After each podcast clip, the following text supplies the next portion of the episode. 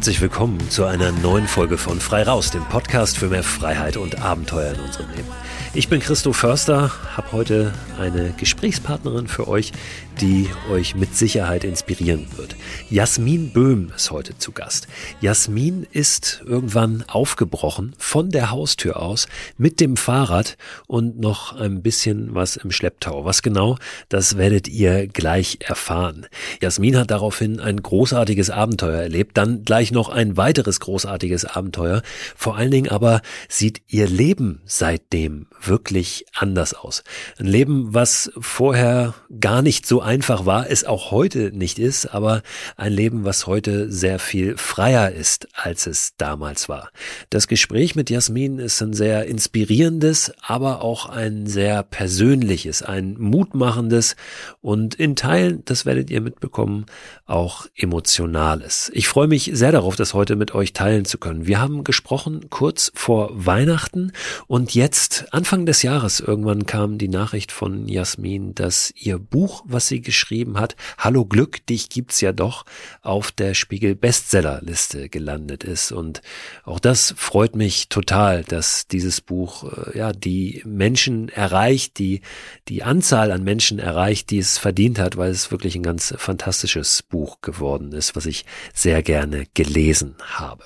Bevor wir reingehen in das Gespräch heute nur ganz, ganz kurz der Hinweis auf den Newsletter, der diesen Podcast begleitet, den ihr abonnieren könnt unter christoförster.com slash frei raus. Dieser Newsletter kommt immer Ende der Woche raus, dreht die Themen aus der jeweiligen Podcast-Folge nochmal weiter. Ihr findet darin Links, Infos und Empfehlungen zu Ausrüstung und, und, und. Ihr findet da auch Infos zu der Möglichkeit, diesen Podcast mit einem kleinen monatlichen Beitrag zu unterstützen wenn ihr möchtet. Außerdem gibt's da eine Handynummer, über die ihr mir WhatsApp-Nachrichten schicken könnt. Wenn ihr Ideen habt für diesen Podcast, wenn ihr Vorschläge habt für Gesprächspartner, wenn ihr irgendeine Art von Rückmeldung habt oder irgendwas mit mir teilen möchtet, dann könnt ihr das über diesen Weg sehr gerne tun.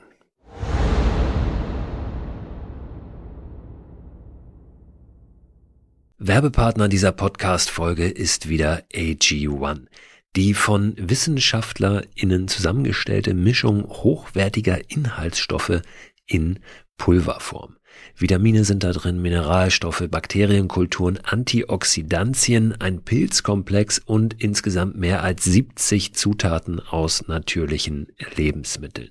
AG1 ist ein grünes Pulver, das ich seit einigen Wochen, Monaten ehrlich gesagt schon, jeden Morgen mir anmische, einfach in ein bisschen Wasser, 300 Milliliter und dann trinke. Gibt mir ein gutes Gefühl, gibt mir Energie und lässt mich gut in den Tag gehen. Und wenn ich es morgens mal vergesse, dann nehme ich es abends und gehe gut ins Bett. Es ist natürlich nicht so, dass AG1 eine gesunde, ausgewogene Ernährung ersetzt, aber es fühlt sich für mich nach einer richtig guten Ergänzung an und es ist dann doch so, dass es mir ein gutes Gefühl gibt, wenn ich es mal nicht schaffe, mich so optimal zu ernähren oder zum Beispiel unterwegs bin. Ich war eingangs, und das sage ich ganz ehrlich, sehr skeptisch, was AG1 betrifft und habe mich aber darauf eingelassen, das einfach mal auszuprobieren. Ich glaube, dass das ganz wichtig ist, mal jenseits aller wissenschaftlichen Studien und Erkenntnisse und Meinungen wirklich zu sagen, ich probiere es mal aus, ob es mich individuell weiterbringt und mir was gibt. Und den Eindruck habe ich wirklich bei AG1, dass ich es lieber trinke jeden Tag, als dass ich es nicht trinke. Wenn ihr das auch ausprobieren möchtet, dann findet ihr alle Infos unter drinkag1.com slash frei raus. Und dort bekommt ihr bei eurer Erstbestellung auch einen gratis Jahresvorrat an Vitamin D3 und K2 sowie fünf Travel Packs gratis dazu. Und diese Travel Packs, die sind wirklich sehr, sehr praktisch, weil ihr mit denen ja, AG1 einfach mitnehmen könnt und da keine große Tüte oder einen großen Behälter braucht, sondern einfach so ein kleines Pack habt. Das könnt ihr tageweise natürlich abzählen für eure nächste Outdoor-Unternehmung. Den Link, den ich gerade genannt habe und weitere Infos zu AG1 findet ihr auch in der Beschreibung dieser Podcast-Folge.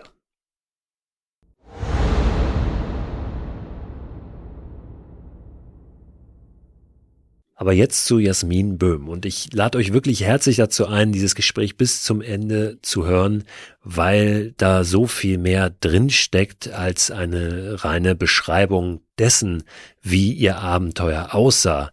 Das Abenteuer, das sie erlebt hat, als sie von ihrer Haustür aufgebrochen ist.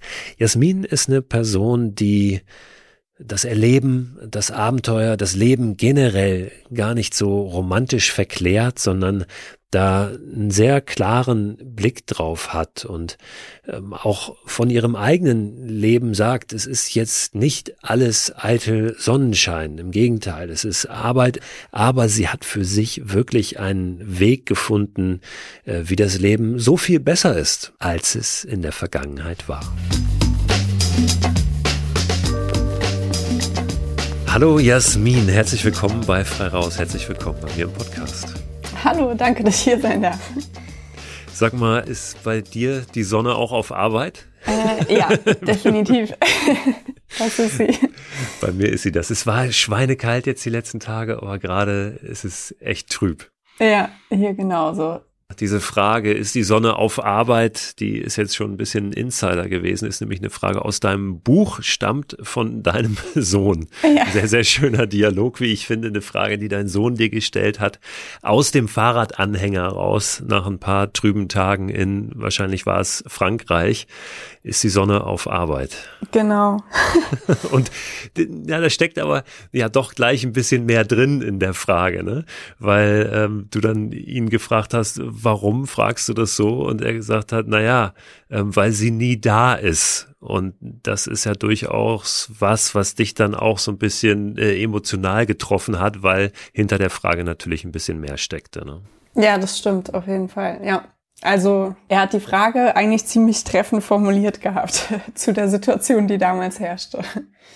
Weil er es übertragen hat im Prinzip von, von dir ja, auf die Sonne, weil du einfach in dieser Zeit beziehungsweise in der Zeit davor einfach ganz oft nicht da warst, ähm, weil du auf Arbeit warst. Wie äh, war die Situation, die letztlich dazu geführt hat? Also es, ich weiß, es ist jetzt schwer, das so runterzubrechen, weil es natürlich ganz, ganz viele Faktoren gab, die dazu geführt haben, dass du irgendwann mit deinem Sohn aufgebrochen bist mit dem Fahrrad und dich nicht nur in Frankreich befunden hast, sondern dann später auch in Spanien. Darüber sprechen wir noch ja. im Detail. Aber lass uns erstmal schauen, wie ist es dazu gekommen? Wie gesagt, es waren viele Faktoren, aber lass uns mal schauen, dass wir uns da so ein bisschen nähern. Vielleicht einmal konkret zu dieser Frage nochmal. Warum warst du so wenig da in der Zeit vor eurer Reise für deinen Sohn? Ja, ich habe halt an meiner Doktorarbeit geschrieben und hatte drei Jobs gleichzeitig noch zusätzlich gehabt. Also ich habe in der Grundschule gearbeitet, in der Galerie und an der Hochschule.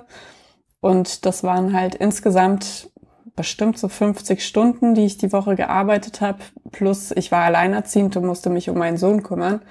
Und das alles zusammen bewerkstelligt zu bekommen, war halt einfach ein Ding der Unmöglichkeit. Also irgendwo fehlte halt dann die Zeit. Man konnte nicht äh, an jeder Stelle 100 Prozent geben. Und so konnte ich auch bei meinem Sohn quasi nicht 100 Prozent geben und immer für ihn da sein. Und er war halt viel fremdbetreut dann in dieser Zeit gewesen wurde von der Oma vom Kindergarten abgeholt und äh, ich habe ihn dann eigentlich erst spät abends nach der Arbeit wieder schlafend abgeholt und ins Bett gelegt. Und somit hatten wir wirklich sehr wenig Zeit zusammen.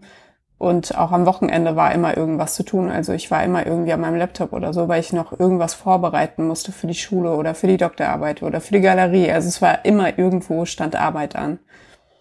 Warum hast du drei Jobs gehabt? Also das ist ja eine Frage, die durchaus dann äh, vielleicht kommt. Jemandem, der denkt jetzt, Moment mal, Galerie, ähm, dann Doktorarbeit, ja. Lehrerin, das sind ja alles ja respektable Berufe, ja. aber dann vielleicht doch nicht Berufe, wo das große Geld drin steckt. Oder, oder warum war das für dich notwendig, drei Jobs zu machen?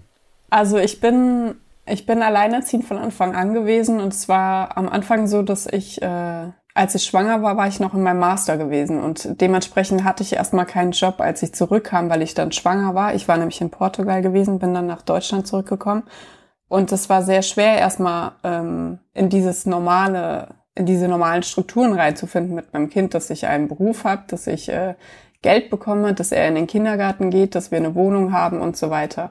Und ähm, ich habe dann per Zufall bin ich äh, an die Schule gekommen. Ich hatte gar nicht auf Lehramt studiert gehabt.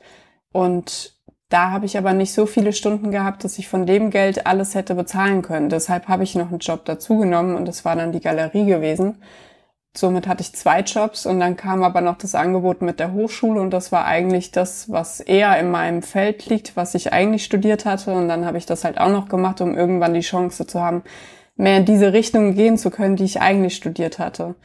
Und somit hatte ich dann letztendlich halt diese drei Jobs plus meine Doktorarbeit. Und die Doktorarbeit habe ich gemacht, weil ich äh, ins Museum eigentlich wollte. Das war, ich habe Kunstgeschichte und Soziologie studiert gehabt und wollte immer in ein Kunstmuseum und hatte da auch tausende von Praktika in diese Richtung gemacht. Und ähm, genau, der Weg dahin ist aber sehr schwer gewesen. Und deswegen habe ich dann erstmal etwas anderes gemacht, um überhaupt Geld zu haben. Und als ich dann diese ganzen Jobs hatte, das war für mich so die mega Sicherheit, weil ich vorher halt gar keine Sicherheit hatte, als wir keine Wohnung, keinen Job, keine Arbeit, äh, kein Kindergarten und so weiter hatten. Ähm, genau, deswegen habe ich das alles dann erstmal festhalten wollen. Hört sich sehr an nach so einem Knoten, der sich immer weiter zugezogen hat. Ne? Ja, auf jeden Fall. Also es war nicht freiwillig gewählt, dass wir dann äh, dadurch so viel Geld gehabt hätten. Also wir haben in einer Zwei-Zimmer-Wohnung gewohnt und auch mit diesen drei Jobs war kaum was äh, übrig am Ende des Monats, was ich irgendwie hätte zurücklegen können. Also es war eher so Arbeiten zum Überleben und nicht jetzt irgendwie im, ja, im Rausch leben. Was hat dazu geführt, ähm, dass dann dieser Knoten irgendwann, oder was, was ist überhaupt passiert mit diesem Knoten? Ähm, ist er irgendwann geplatzt? Hast du ihn äh, auf einmal irgendwie lösen können? Wie fest musste er sich zuziehen, damit überhaupt, äh, ja, was passiert, ähm, eine Änderung stattgefunden hat?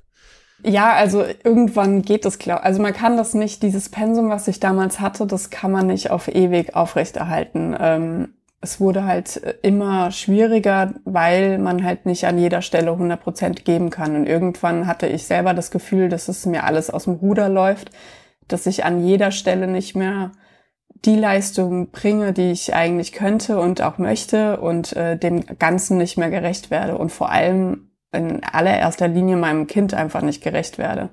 Das hat mich halt mega unzufrieden gemacht und ähm, ja, ich habe meine Mutter früher an Krebs verloren und da hat man, glaube ich, eine andere Bindung nochmal dazu, was so Zeit angeht und äh, weiß, wie kostbar Zeit ist.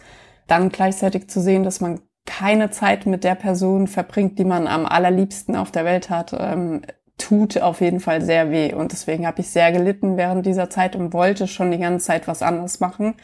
Aber dieser Aspekt, diese ganze Sicherheit loszulassen, es war ja auch noch Corona während der Zeit gewesen, ähm, war halt sehr, sehr schwer. Gab es dann äh, irgend so einen Punkt, an dem es nicht mehr ging, also einen Punkt, den du tatsächlich so zeitlich auch festmachen kannst oder eine Situation, an die du dich erinnerst, oder war das ähm, eher so ein, so ein Prozess, der dazu geführt hat, dass du irgendwann gesagt hast, nee, stopp? Also es war auf jeden Fall ein Prozess, aber es gab dann diesen einen Punkt, ähm, das war einfach ein Tag, wo gar nichts mehr funktioniert hat, also wo ich negative Rückmeldungen in sämtlichen Bereichen bekommen habe und vor allem dann auch von meinem Kind selbst, der dann nicht vom Kindergarten mit mir nach Hause gehen wollte. Und das war dann wirklich so der Stich ins Herz, wo ich so dachte, boah, ey, das geht jetzt einfach gar nicht mehr. Und es hat mir an diesem Tag äh, dann einfach so wehgetan, dass ich dann äh, ich bin dann nach Hause, habe mir eine Badewanne eingelassen und habe mich, äh, habe einfach nur noch geweint und mich gefragt, was ich hier gerade für ein Leben führe und ob es das wirklich wert ist, diese ganze Sicherheit, die ich da habe, oder ob es nicht auch irgendwie anders geht. Habe über meine Mutter nachgedacht, was ich ihr damals versprochen hatte, nämlich genau das Gegenteil davon. Ich bin früher immer viel gereist und äh, habe ihr versprochen, dass ich weiterhin so dieses Leben führe, was mich wirklich erfüllt. Ja, dann habe ich mir die Frage gestellt, in dieser Badewanne, was ich denn machen würde oder was wäre, wenn ich nur noch einen Monat zu leben hätte. Und in diese Frage hatte ich mich so dermaßen reingesteigert. Ich hatte die so gespürt in dem Moment und habe mir, ähm, äh, mein einziger Wunsch war eigentlich nur bei meinem Kind zu sein. Und dann, für mich ist diese Frage immer so entscheidend, weil wenn man weiß, dass man stirbt, denkt man eigentlich so ziemlich klar übers Leben nach. Und wenn man sich überlegt, was man bereuen würde, wenn man jetzt sterben müsste, dann weiß man eigentlich ganz genau, was zu tun ist. Und wie gesagt, also ich wollte einfach nur bei meinem Kind sein und deshalb ähm, habe ich mir danach dann gedacht, okay, du hast ja noch die Zeit, also du wirst ja nicht in einem Monat sterben und äh, wenn du jetzt noch alle Zeit der Welt hättest, was würdest du denn dann tun? Und dann dachte ich einfach nur so, ja, ich würde reisen, ich würde rausgehen, ich würde mit meinem Kind draußen spielen, tanzen, Fahrrad fahren, Skateboard fahren, was auch immer. Ich würde das Leben feiern und vor allem würde ich alles kündigen. Und äh, ja, das war so dieser dieser Moment gewesen, wo ich wirklich dachte, ey, mach das. Das ist wirklich das, was du tun solltest. Und dann bin ich äh, aus der Badewanne raus und am nächsten Tag äh, bin ich in die Schule und habe gekündigt. Genau. Du wolltest reisen, du wolltest das Leben feiern mit deinem Sohn gemeinsam. Wie sollte das aussehen? War das dir direkt klar, auch so bildlich? Ich wusste auf jeden Fall, dass wir nochmal auf eine Fahrradtour gehen werden. Wie es danach weitergeht, wusste ich nicht. Also wir hatten im Jahr vorher, hatten wir mal dreieinhalb Wochen eine Fahrradtour gemacht gehabt durch Deutschland. Und die war so cool gewesen. Ähm, da habe ich einfach gemerkt, wie sehr man im Moment ist, wenn man mit dem Fahrrad unterwegs ist. Und das wollte ich unbedingt wieder haben, weil ich auch dachte, äh, genau das brauchen wir. Wir müssen einfach vor der Haustür starten und einfach los und rausgehen. Also ich hatte nicht diesen Drang, mich jetzt ins Flugzeug zu setzen und an einen super schönen Ort zu fahren, äh, zu fliegen oder mich in Zug zu setzen, wie auch immer, sondern ich wollte einfach losgehen. Also wir hätten auch wandern können, aber da er war damals zwei, das wäre nicht so einfach gewesen. Deswegen habe ich gedacht, wir machen das wieder mit dem Fahrrad, weil man da einfach so sehr im Moment ist und so sehr bei sich und nur draußen in der Natur. Genau. Deswegen war das erstmal mein Plan gewesen, einfach losgehen. Warum dies von der Haustür aus? Weil ich das immer so, ähm, so absurd finde irgendwie, wenn man wenn man normalerweise in den Urlaub geht oder reisen geht, dann geht man erstmal, wie gesagt, zum Flughafen und dann fliegt man irgendwo hin. Und erst wenn man da aus dem Flugzeug rausgeht, ist man wirklich da und die Reise beginnt. Und wenn man aber mit dem Fahrrad losgeht oder ich stelle mir auch vor, wenn man jetzt eine Fernwanderung macht oder so, dann fängt man, oder wir fangen zumindest jedes Mal vor der Haustür direkt an. Und ich finde schon der Weg, wenn ich einfach nur das Tor zumache und ich fahre den gleichen Weg, den ich jeden Tag zum Supermarkt fahre, dieser Weg ist plötzlich so komplett anders, weil einfach meine Einstellung ganz anders ist, weil ich mich anders fühle. Wir sind da einfach schon auf Reise, obwohl wir einfach genau in der gleichen Umgebung sind, wo wir jeden Tag unterwegs sind. Ja, was da auch für mich immer so drin steckt, äh, vor der Haustür einfach zu starten, ist dieser Gedanke oder dieses Gefühl, hey, ich kann jederzeit los, ne? Ich könnte ich könnte ja. jeden Tag, wenn ich jetzt aus der Tür gehe und ich gehe meinen normalen Weg, wenn ich jetzt weitergehe, dann bin ich auf einmal auf Reisen. Ne? Also das ja, ja. Ähm, macht bei mir immer ganz viel. Dies, ähm, Voll. Ja, so es, es, es, es braucht nicht viel, um, um das zu tun. Ich, ich kann es eigentlich jeden Tag machen und, und starten.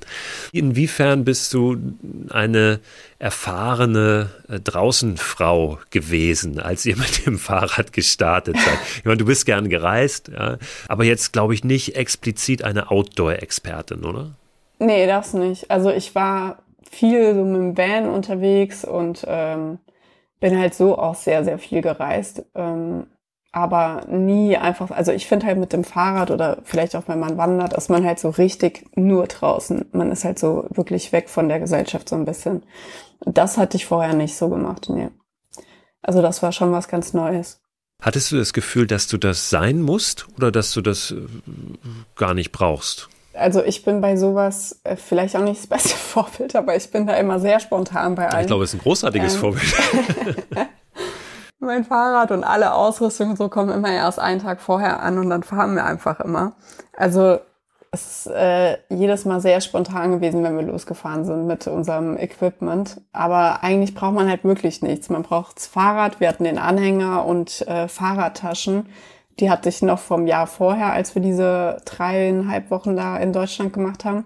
Aber mehr, mehr braucht man eigentlich schon gar nicht. Vielleicht halt eine Fahrradpumpe und so ein Flickset oder so und dann ein paar Klamotten und das war's auch. Also klar, Zelt und so brauchen wir auch noch. Also es gibt schon ein paar Dinge, die wir mitgeschleppt haben, das definitiv. Aber was ich damit sagen möchte, es ist jetzt nicht irgendwie anders, als wenn man ein Wochenende mit dem Fahrrad weggefahren wäre. Oder wenn man auch einfach zum Zelten gehen würde. Die ganzen Sachen, die man normalerweise zum Zelten mitnimmt, nimmt man halt jetzt mit dem Fahrrad mit. Also es ist jetzt nicht so ein Riesenunterschied für mich gewesen. Natürlich gibt's voll die gute Ausrüstung und äh, die hat auch ihre Daseinsberechtigung, aber das kostet natürlich auch wieder voll viel Geld.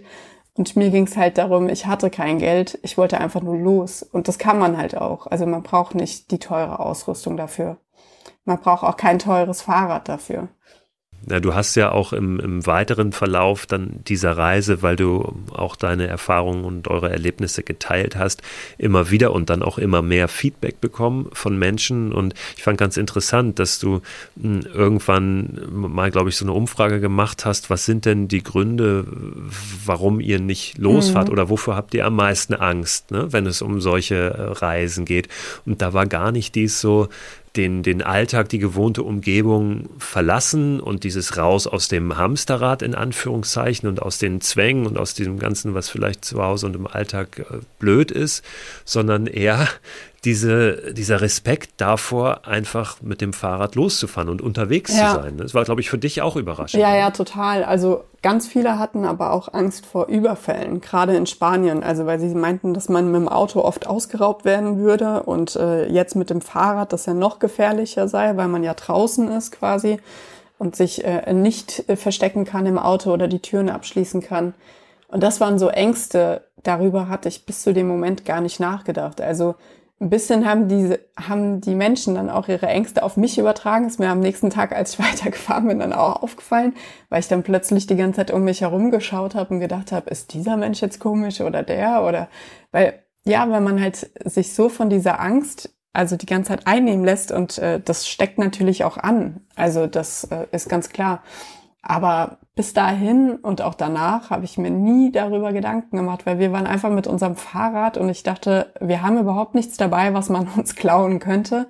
Und rein, also wenn man das mal ganz objektiv betrachtet, ist das nicht so realistisch, dass wir da jetzt überfallen werden. Genauso könnte ich halt auch zu Hause überfallen werden. Also natürlich kann einem immer und überall etwas passieren, aber dann darf ich halt auch zu Hause nicht mehr vor die Tür gehen. Und das ist halt Deswegen verstehe ich diese Ängste nicht so sehr.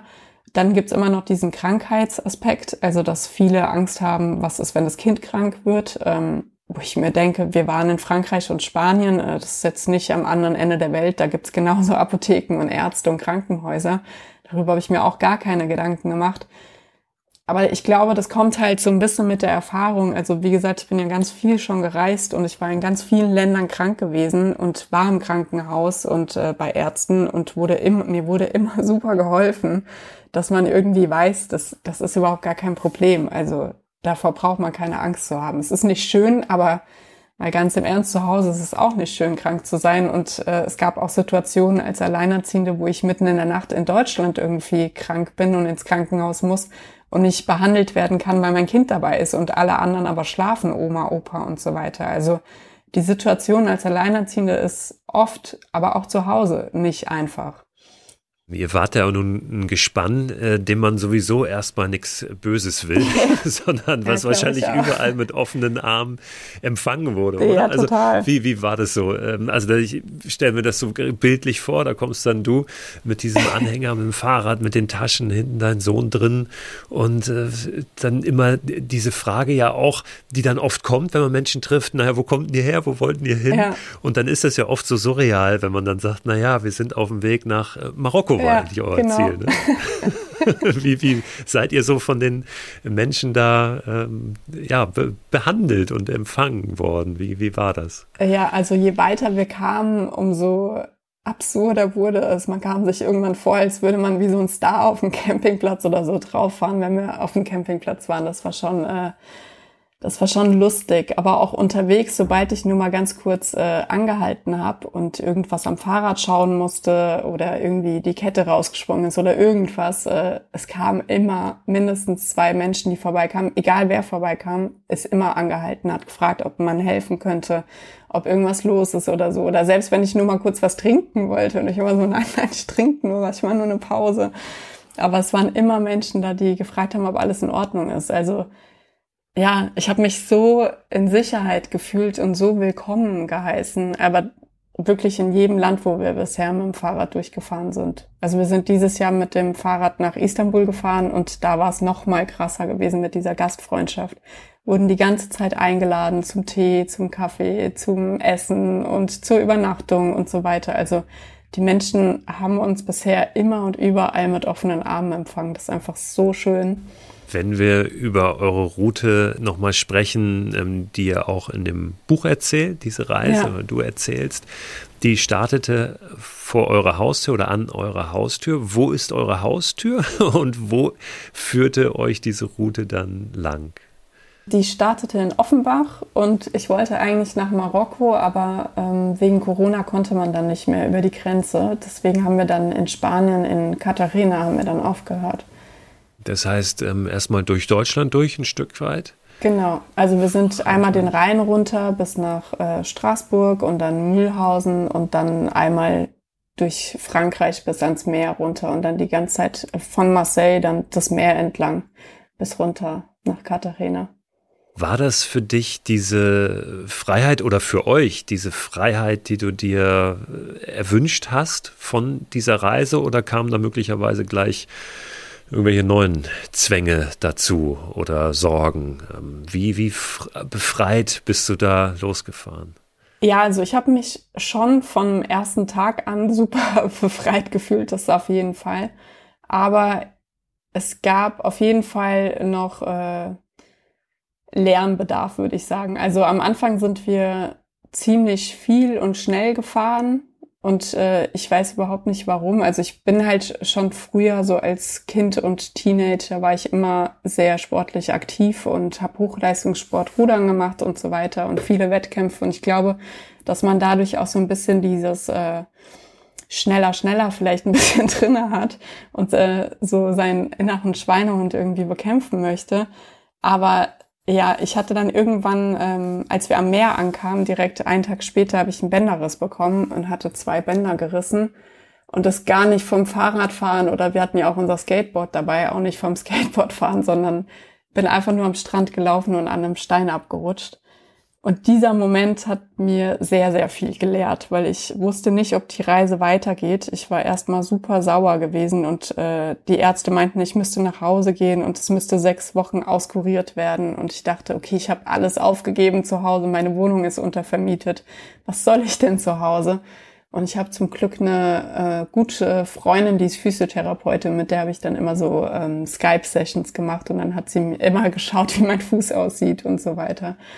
Und nach drei Wochen konnten wir dann weiterfahren. Aber in dieser Zeit habe ich halt wirklich gelernt, geduldig zu sein und ähm, dass es halt gar nicht darauf ankommt, wo wir letztendlich diese Reise beenden, dass auch nicht darauf ankommt, ob wir in Marokko überhaupt letztendlich ankommen werden, sondern dass wirklich der Weg des Zieles, wie man immer so schön sagt. Und selbst wenn ich nicht mehr weiterfahren kann, selbst wenn es jetzt hier auf dem Campingplatz endet, dann war das halt die Reise gewesen. Und dann muss ich diesen Moment hier auf dem Campingplatz halt eben umso mehr genießen. Wie war das für deinen Sohn, mit dir unterwegs zu sein? Ich glaube, sehr, sehr schön. also, mich haben ja immer ganz viele gefragt, was er da hinten eigentlich macht in seinem Anhänger, ob ihm nicht langweilig ist. Er war ja zwei, wurde drei auf der Reise und er konnte zu der Zeit auch schon selber gut Fahrrad fahren. Ähm, und deswegen war umso mehr die Frage, ob er nicht selber fahren möchte, ob ihm nicht langweilig ist, dass er sich doch bewegen müsste und so weiter. Aber diese Fahrt, die kann man sich nicht so vorstellen, als hätte ich ihn hinten reingesetzt und dann hätten wir sechs Stunden ne, durchgeballert, sondern wir haben andauernd wieder angehalten. Also das ist wirklich, wir hatten so einen Rhythmus, dass wir so drei Stunden am Vormittag gefahren sind und diese drei Stunden waren aber auch so, okay, da drüben stehen Pferde, die schauen wir uns mal an, da ist ein Esel, den schauen wir uns an, da drüben sind Kühe, da ist ein Traktor, hier springe ich noch mal in die Wellen rein und so. Also es war ein ständiges Anhalten und Weiterfahren. Und dann haben wir immer eine Stunde komplett eine Pause gemacht, wo er irgendwie entweder mehr gespielt hat oder auf einem Spielplatz und sich ausgetobt hat. Und dann hat er ähm, zwei Stunden nochmal Mittagsschlaf gemacht. Und in den zwei Stunden bin ich dann durchgefahren. Aber er hatte riesigen Spaß dabei. Also es gab einen Moment, da hat er von hinten gerufen, Mama, ich bin glücklich. Und das war für mich so der intensivste Moment dieser ganzen Reise und der glücklichste Moment, weil für mich einfach in dem Moment klar war, dass ich alles richtig gemacht habe. Wenn, damals war er noch zwei, wenn ein zweijähriges Kind einfach aus dem Anhänger wo nichts ist. Wir waren einfach mitten in so einem Feld, da war nichts Aufregendes. Einfach nach vorne ruft, ich bin glücklich, ohne Spielzeug, ohne irgendwas Tolles gerade bekommen zu haben oder so. Ja, dann glaube ich, dann war es auch richtig, was wir da getan haben. Du hast dir ja durchaus ähm, auch selbstkritisch immer mal wieder die Frage gestellt, mache ich das hier richtig? Weil irgendwann, ich habe es schon gesagt, du hast dann hm, auch eure Erfahrungen geteilt. Dann gab es eben auch Feedback, was nicht durchweg immer nur positiv war. Ne? Da waren auch ein paar Vorwürfe dabei. Du hast unter anderem auch einen Artikel dann veröffentlicht in einer Zeitung und der dann auch online ging und auch da kam es viel äh, Feedback. Ja, wo dann oft auch kam, hey, ähm, das ist unverantwortlich unverantwortlich, das Kind da hinten drin sitzen zu haben, so lange, was ja völlig absurd ist, was wahrscheinlich von Menschen kommt, die ihre Kinder acht äh, Stunden hinten auf die Rückbank setzen und dann irgendwo in Urlaub nach Südfrankreich fahren ja, und sie auf dem Handy spielen lassen ähm, oder irgendwelche Filme gucken lassen. Wie sehr hat dich auch diese äh, Kritik dann angefasst und dich tatsächlich nochmal hinterfragen lassen, was du da machst? Ja, auf jeden Fall ging das nicht spurlos an mir vorüber. Also da würde ich lügen, wenn ich das behaupten würde. Ähm, das, natürlich macht man sich dann Gedanken darüber, wenn Menschen zu einem sagen, das arme Kind, äh, ein Ego-Trip der Mutter und so weiter, dann fragt man sich natürlich umso mehr, mache ich das gerade für mich oder mache ich das wirklich für uns? Aber für mich war immer wieder klar, ich mache das für uns, weil das Entscheidende war, dass ich komplett Zeit hatte dass wir diese Zeit gemeinsam hatten. Und alle haben gesagt, ja, du hättest ja auch die Zeit, wenn ihr irgendwie in Urlaub gegangen wärt oder so. Aber es wäre eben nicht das Gleiche gewesen. Wir waren da zu zweit in der Natur gewesen. Er hat so viel gelernt in der Natur, ist klar. Er hatte kein Handy dabei, äh, wo er irgendwie mal was hätte schauen können. Ich habe mein Handy den ganzen Tag über ausgehabt und nur als Navigation benutzt. Das heißt, wir waren wirklich in dem Moment gewesen. Wir waren nicht abgelenkt mit irgendwas anderem. Und er hatte auch kaum Spielzeug dabei. Das heißt, unser Spielzeug, unsere, alles, was wir benutzt haben, war einfach nur die Natur um uns herum gewesen. Und ich konnte mir halt Zeit nehmen für alles, was ihn irgendwie äh, beschäftigt hat. Also wir haben sehr intensive Gespräche geführt, auch wenn die Menschen das, äh, die da äh, kommentiert haben, nicht geglaubt haben, wie man mit einem Dreijährigen gute Gespräche führen kann, aber es ist möglich, weil wenn man sich einfach Zeit nimmt, sind vielleicht andere Gespräche, als ich mit einem Erwachsenen führen würde. Aber zum Teil sind diese Gespräche viel interessanter sogar. Also das war wirklich sehr intensiv alles gewesen, weil man hat eben nicht diese Verpflichtung, die man ja auch zu Hause hat, äh, irgendwie mal die Spülmaschine ausräumen zu müssen, die Wohnung noch aufräumen zu müssen. Also auch so banale Dinge, die fallen ja alle weg. Das Einzige, was wir machen mussten, ist irgendwie an unseren nächsten Ort kommen, weiterfahren, was zu essen und trinken dabei haben und dann unser Zelt aufbauen und schlafen. Und das war alles, was wir machen mussten. Alles andere war uns selbst überlassen. Eine weitere Frage, die dann auch kam, ist oft, wo ist der Vater? Und das ist ja, ja. auch eine Frage, die dich sehr getriggert hat, verständlicherweise, weil es ja durchaus auch äh, Gründe gibt, warum der Vater nicht wirklich eine Rolle spielt äh, im Leben eures, deines Sohnes. Ne? Ja. Ähm, beschreib mal ein bisschen, warum. Ähm, weil die Geschichte ist ja durchaus auch jetzt nicht so einfach in zwei Sätzen runterzubrechen, aber du hast deine Gründe, warum es da keinen Kontakt gibt und der nicht dabei war. Genau, also ich bin ja, wie gesagt, von Anfang an alleinerziehend gewesen, weil ich häusliche Gewalt in der Beziehung erfahren habe und bin noch schwanger. Ähm, dann, ich war in Portugal gewesen und äh, bin dann schwanger aus Portugal wieder nach Deutschland gekommen. Und für mich ist die Frage deshalb so schwer gewesen auf dieser Reise, weil wir hatten so eine tolle Zeit in dem Moment. Ich hatte das Gefühl, dass man ständig ähm, irgendwie so einen Fehler da drin sucht. Und der Fehler war eben, dass wir nur zu zweit unterwegs sind, dass das nicht eine komplette Familie ist. Und indem immer alle fragen, wo ist denn der Vater, wird immer mit dieser Frage impliziert, dass da ja jemand fehlt. Und das machen die ja nicht nur bei mir, sondern mein Sohn ist ja dabei und er ist mit drei Jahren in der Lage, das zu verstehen und fragt sich natürlich dann auch, wo ist denn der Vater? Und fragt sich vielleicht auch, ob da jemand fehlt, weil die ganz, weil die Gesellschaft ihm ja ständig sagt, dass jemand fehlen würde. Und aus diesem Grund fand ich das so extrem schade, weil ich mir einfach dachte, nicht nur, dass es natürlich für mich, weil man weiß ja gar nicht, was der Hintergrund ist und es muss ja jetzt nicht so extrem sein wie bei mir, dass man so was Schlimmes erlebt hat, aber es, es können ja auch andere Dinge sein, die bestimmt auch nicht schön sind. Also eine Trennung ist wahrscheinlich nie etwas Positives oder erstmal zumindest nicht oder hat immer irgendwie mit Schmerz verbunden. Und deswegen habe ich einfach nicht verstanden, was diese Frage mit der Reise zu tun hat. Also warum das jeden interessiert hat, wo denn der Vater ist. Das, äh, das war eher sowas, was mich, äh, was mich sehr gestört hat. Und weil es immer wieder impliziert, dass, äh, dass jemand fehlen würde, dass wir nicht eine Familie sind. Dabei ist heute jede vierte Familie allein oder getrennt erziehend. Also eigentlich sollte es ja nichts, nichts mehr sein, was so äh, seltsam ist. Hast du das Gefühl gehabt, dass was fehlt für dich, für euch? Nein, überhaupt gar nicht. Also ich hatte am Anfang, am Anfang der Reise hatte ich so ein bisschen mit Einsamkeit zu kämpfen. Ähm, das war aber auch eher an der Reise auch noch diese dreieinhalb Wochen in Deutschland. Da hatte ich viel so am Anfang der Beziehung, als ich noch nicht so mit meinem Sohn sprechen konnte. Da hatte ich oft das Gefühl, weil man halt alleine unterwegs ist und äh, sich mit niemandem austauschen kann. Und natürlich ist es nicht immer alles positiv. Ähm, natürlich muss man alle Entscheidungen alleine treffen und das ist auf der einen Seite schön, aber auf der anderen Seite ist es auch eine, vielleicht manchmal eine Belastung und eine große Herausforderung. Aber auf der Reise habe ich mich wirklich total frei und einfach äh, ja als Familie wahrgenommen. Und äh, ich hatte das Gefühl, dass wir eine wunderschöne Zeit als Familie erleben und vor allem super zusammengewachsen sind. Und deshalb hat es mich in dem Moment besonders gestört, weil ich das Gefühl hatte, jetzt habe ich es erst so richtig angenommen, dass wir alleinerziehend, also dass ich alleinerziehend äh, bin und dass wir halt zu zweit sind. Aber irgendwie hat es mir vielleicht auch letztendlich geholfen, dass die ganzen Menschen das gefragt haben, weil dann denkt man halt auch selber die ganze Zeit drüber nach und festigt seinen Standpunkt. Wahrscheinlich, wahrscheinlich war es letztendlich gar nicht so schlimm. Ihr wart 3000 Kilometer fast unterwegs, ja? Also bis Cartagena. Ja. Drei Monate. Also wirklich eine lange Zeit, eine Zeit, nach der es oft ja auch gar nicht so einfach ist, dann wieder zurückzukommen, ja, in den Alltag, weil ja. man sich schon so ein bisschen an diesen Alltag unterwegs ja gewöhnt hat. Wie habt ihr den Alltag bewerkstelligt, als ihr wieder da wart? Beziehungsweise wie sah dieser Alltag dann überhaupt aus? Ja, das war natürlich super schwer erstmal, weil ich hatte große Angst, wieder genau in dieses Leben von vorher zurückzugehen, dass ich doch wieder irgendwelche Jobs annehme, die mich gar nicht richtig erfüllen und ich wieder keine Zeit haben würde für mein Kind.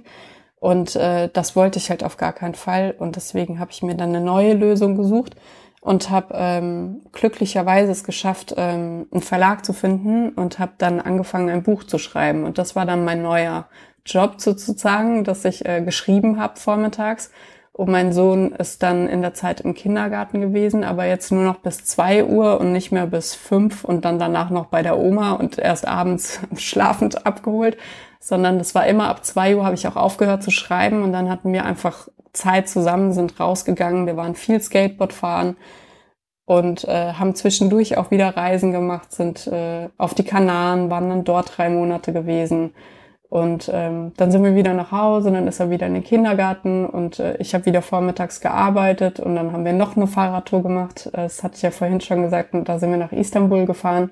Also unser Leben ist definitiv nicht mehr so wie vorher. Es ist jetzt so eine Mischung aus Kindergarten und ich arbeite vormittags und ähm, wir machen ein Abenteuer wir haben das schon gesagt, es, bei ganz vielen Menschen gehen ja dann gleich immer so Alarmglocken an und die suchen den Fehler, mhm. was ja auch ja. schon ein Phänomen ist. Ja. ja. Und ähm, eine Sache, die jetzt wahrscheinlich äh, bei einigen ähm, dann auch kommt, ist, ja, aber wie ist denn das für, den Ki für das Kind? Weil ja. das ist ja dann immer weg und dann ist es wieder da und dann ist es in der Kita und dann ist es wieder raus. Wie ist denn das mit den Freunden? Ähm, was hast du für ein Gefühl? Wie geht's deinem Sohn? Wie geht's Emil? Also es ist schwer, immer wieder zurückzukommen. Es ist schwer, sich erstmal wieder reinzufinden. Ähm, das ist ja auch für mich erstmal so. Natürlich, wenn wir da die ganze Zeit in der Freiheit unterwegs sind und dann die ganze Zeit draußen sind und dann plötzlich die ganze Zeit drinne sind und äh, vorher die ganze Zeit die Sonne geschienen hat und wir kommen jedes Mal im Winter von unseren Fahrradtouren zurück und plötzlich dieser kalte November da ist, wo alles dunkel und nass und trist ist, ist natürlich sowohl als Erwachsene als auch als Kind eine Umstellung. Aber ähm, gerade der Kindergarten erfreut sich immer sehr auf seine Freunde und erzählt dann auch immer schon die letzten Wochen, bevor wir nach Hause fahren, davon. Und wir halten aber auch immer mit den Freunden, also mit seinen Freunden, immer Kontakt über Sprachnachrichten. Die schicken sich dann immer Sprachnachrichten und Fotos und so weiter. Und deswegen, wir sind schon verbunden mit ganz vielen Menschen zu Hause und er freut sich auch auf seine Opa und seine Oma immer sehr. Aber genauso sehr freut er sich auch immer wieder loszugehen. Also ja, er ist wahrscheinlich der Abenteurer in der Kita. So. ja, total. Von seinen großen Reisen dann immer erzählen ja. kann. Und ja. ich, ich glaube, es ist ja auch, also zumindest ähm, meine Erfahrung, so wie es ähm, bei unseren Kindern war und ist, dass solche Reisen wirklich auch immer nochmal äh, für einen Riesensprung sorgen in der Entwicklung. Ne? Also ich habe immer das Gefühl gehabt, wenn die Kinder von einer größeren Reise zurückkamen, haben die in der Zeit so einen viel größeren Sprung gemacht in der Entwicklung als in einem vergleichbaren Zeitraum eben nicht auf Reisen. Ja, total. Ich merke das immer in der Sprache total. Und ich glaube, das liegt daran, dass er halt den ganzen Tag mit mir spricht, dann, also mit einer erwachsenen Person.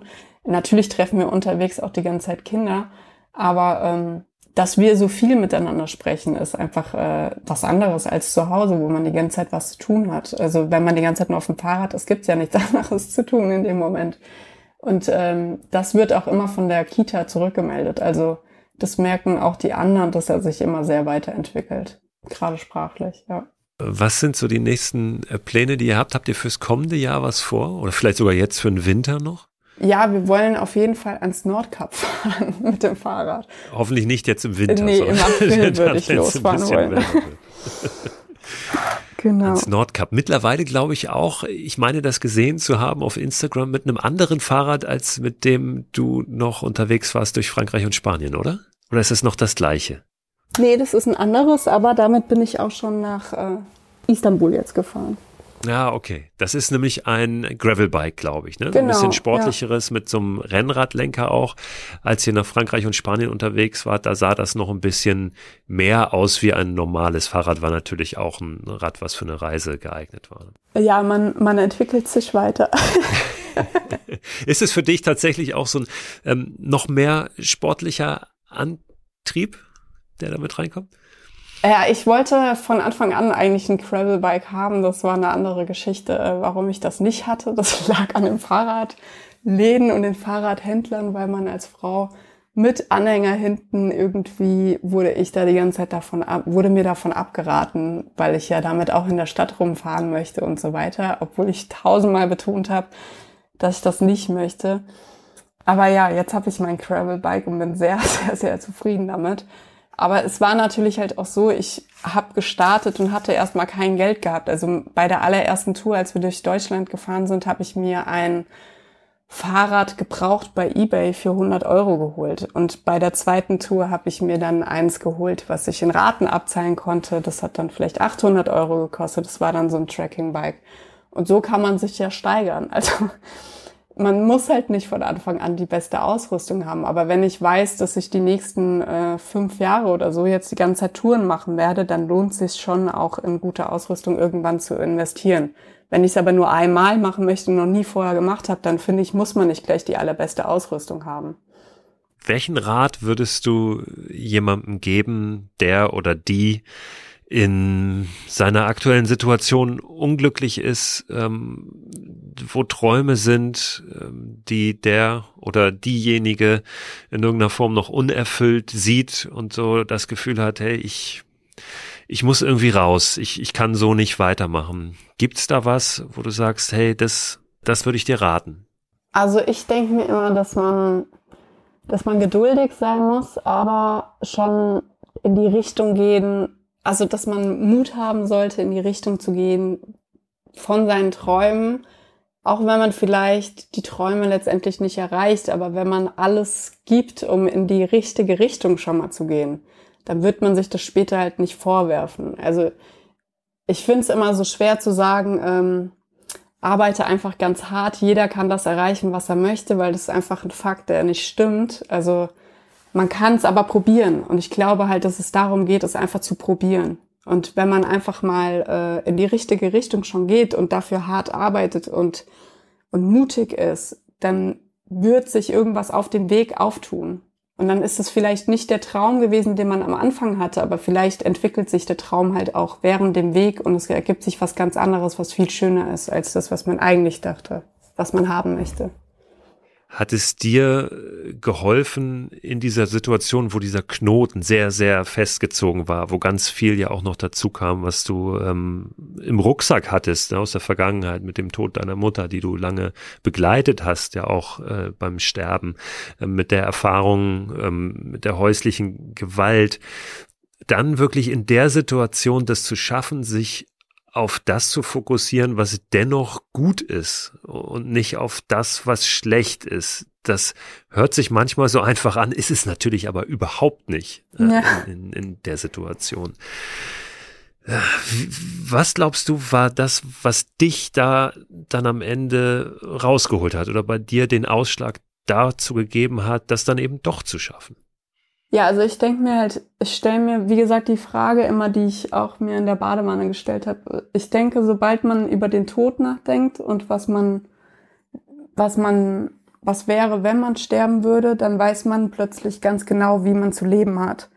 Und ich persönlich denke mir halt immer, ich bin es mir wert, alles dafür zu tun, dieses Leben irgendwie zu versuchen, zu erreichen, was ich gerne hätte, also mein Traumleben ich glaube, man muss es sich halt wert sein und ähm, dann auch Dinge loslassen können und in die Richtung zu gehen, die einem gut tut. Und ähm, das ist nicht einfach und äh, ja, das ist auch ein Prozess, der funktioniert nicht über Nacht, aber ähm, man muss halt schon mal anfangen. Und ich, also ich glaube, nichts ist schlimmer, als einfach an der Stelle zu stehen und einfach die ganze Zeit zu denken, dass das Leben so schlecht ist und dass äh, alles unfair ist und dass einem so schlimme Dinge passiert sind. Ähm, ja, die sind passiert, aber man muss auch weitergehen. Also entweder man bleibt jetzt da, aber dann ist man selbst dran schuld letztendlich. Dann hat man sein, hat man nicht die Dinge in die Hand genommen und was dafür getan, dass es vielleicht auch anders sein könnte. Wenn es am Ende immer noch scheiße ist, dann kann ich aber immerhin sagen, dass ich alles mir Mögliche dafür getan habe, dass es nicht so ist. Und dann bin ich vielleicht auch schon zufrieden damit. Wie nah warst du dran an diesem Gefühl, dass ähm, oder an der Vorstellung, dass du nicht mehr da bist, dass du stirbst. Du hast nun das sehr nah mitbekommen durch den Tod deiner Mutter, wie das ist. Gab es für dich konkret auch diese Vorstellung in der Situation oder den Gedanken daran, vielleicht aus dem Leben auszuscheiden, aus eigener Entscheidung sozusagen? Ähm, oder äh, wie, wie unmittelbar war dieses Gefühl? Oder wie sehr hast du dich da vielleicht auch rein versetzt, wie das wohl ist, wenn du nicht mehr da bist? Weil das ist ja auch was, was man hört das oft, ja, lebe jeden Tag so, als wäre es dein letzter, ja, und dann ähm, stellt man sich das vielleicht vor, aber man ist da gar nicht so in diesem Gefühl dran. Ich glaube, das ist ganz entscheidend in der Situation, dass man das wirklich spürt in irgendeiner Form, oder? Ja, das glaube ich auf jeden Fall. Also dieser Satz, so lebe jeden Tag, als wäre es dein letzter, den, äh, das würde ich auch nicht so unterschreiben wollen, weil das kann man gar nicht leisten im Leben. Aber sich einmal so zu, wirklich zu überlegen, wie man sein Leben führen möchte, in welche Richtung man gehen möchte, ist halt auch wieder eine andere Frage. Ähm, damals, als meine Mama so krank war, ähm, hatte ich definitiv auch Gedanken, ähm, ob ich das danach überhaupt weiter schaffe. Also das war sehr extrem damals gewesen, weil wir sehr, sehr ähm, nah beieinander waren. Also ich hab, bin dann auch zu ihr in die Wohnung gezogen und wir haben das komplett, äh, bis zum Schluss war ich immer an ihrer Seite und sie ist in meinem Arm sozusagen gestorben. Aber für mich war damals das Entscheidende und was mich auch bis heute immer weitergebracht hat, war, dass ich ihr versprochen habe, dass ich alles dafür tun werde, ein glückliches Leben zu führen und dass ich immer diesen Weg einschlagen werde, der mich zu diesem glücklichen Leben bringt und dass ich eben nicht darauf höre, was die Gesellschaft sagt, was das Richtige wäre, sondern auf mein Herz höre. Und ähm, ja, sie wusste immer, dass dieses Reisen mich so glücklich macht und äh, dass dieses konventionelle Leben vielleicht nicht so ganz meins ist. Und deswegen ähm, hat sie das auch sehr vehement am Schluss immer noch mal wieder betont, dass ich das doch weitermachen soll, was mich wirklich glücklich macht. Und dass es am Ende wirklich nicht darauf ankommt, was man für eine Karriere ähm, gehabt hat im Leben oder so, sondern einfach nur, wie glücklich man war. Ja, und es ist für dich nicht nur das Reisen, sondern auch das Schreiben, was dich glücklich macht. Ja, ne? Du ja. hast ein wunderbares Buch geschrieben, Hallo Glück, dich gibt's ja doch, heißt es, über eure Reise eben von der Haustür in den Süden Spaniens. Wie sehr hat dich das auch nochmal befreit, dieses Buch zu schreiben? Ähm, sehr, also weil ich mich in diesem Schreibprozess halt mit allem nochmal auseinandersetzen musste. Also das war sehr intensiv für mich gewesen, das Buch zu schreiben. Das alles nochmal auf Papier zu bringen, ähm, ist was anderes, als sich nur darüber Gedanken zu machen. Ich glaube, sobald man das auf dem Papier hat, ähm, ist es wie auch so ein bisschen weg aus dem Kopf, hatte ich das Gefühl. Also gerade so die Teile zur Beziehung zu meinem Ex-Partner, das waren Sachen, da war ich echt erleichtert, als ich es dann auf dem Papier hatte. Aber es war natürlich auch sehr schwer darüber zu schreiben, weil es eben auch so viele ähm, Vorwürfe von der Gesellschaft gibt, so viele Schuldfragen von der Gesellschaft, ähm, die sehr mit Scham dann auch letztendlich verbunden sind und ähm, auch ein Grund, glaube ich, warum sich so wenige, äh, die dieses Thema irgendwie auch äh, in dem Leben hatten, ähm, öffnen letztendlich und darüber erzählen.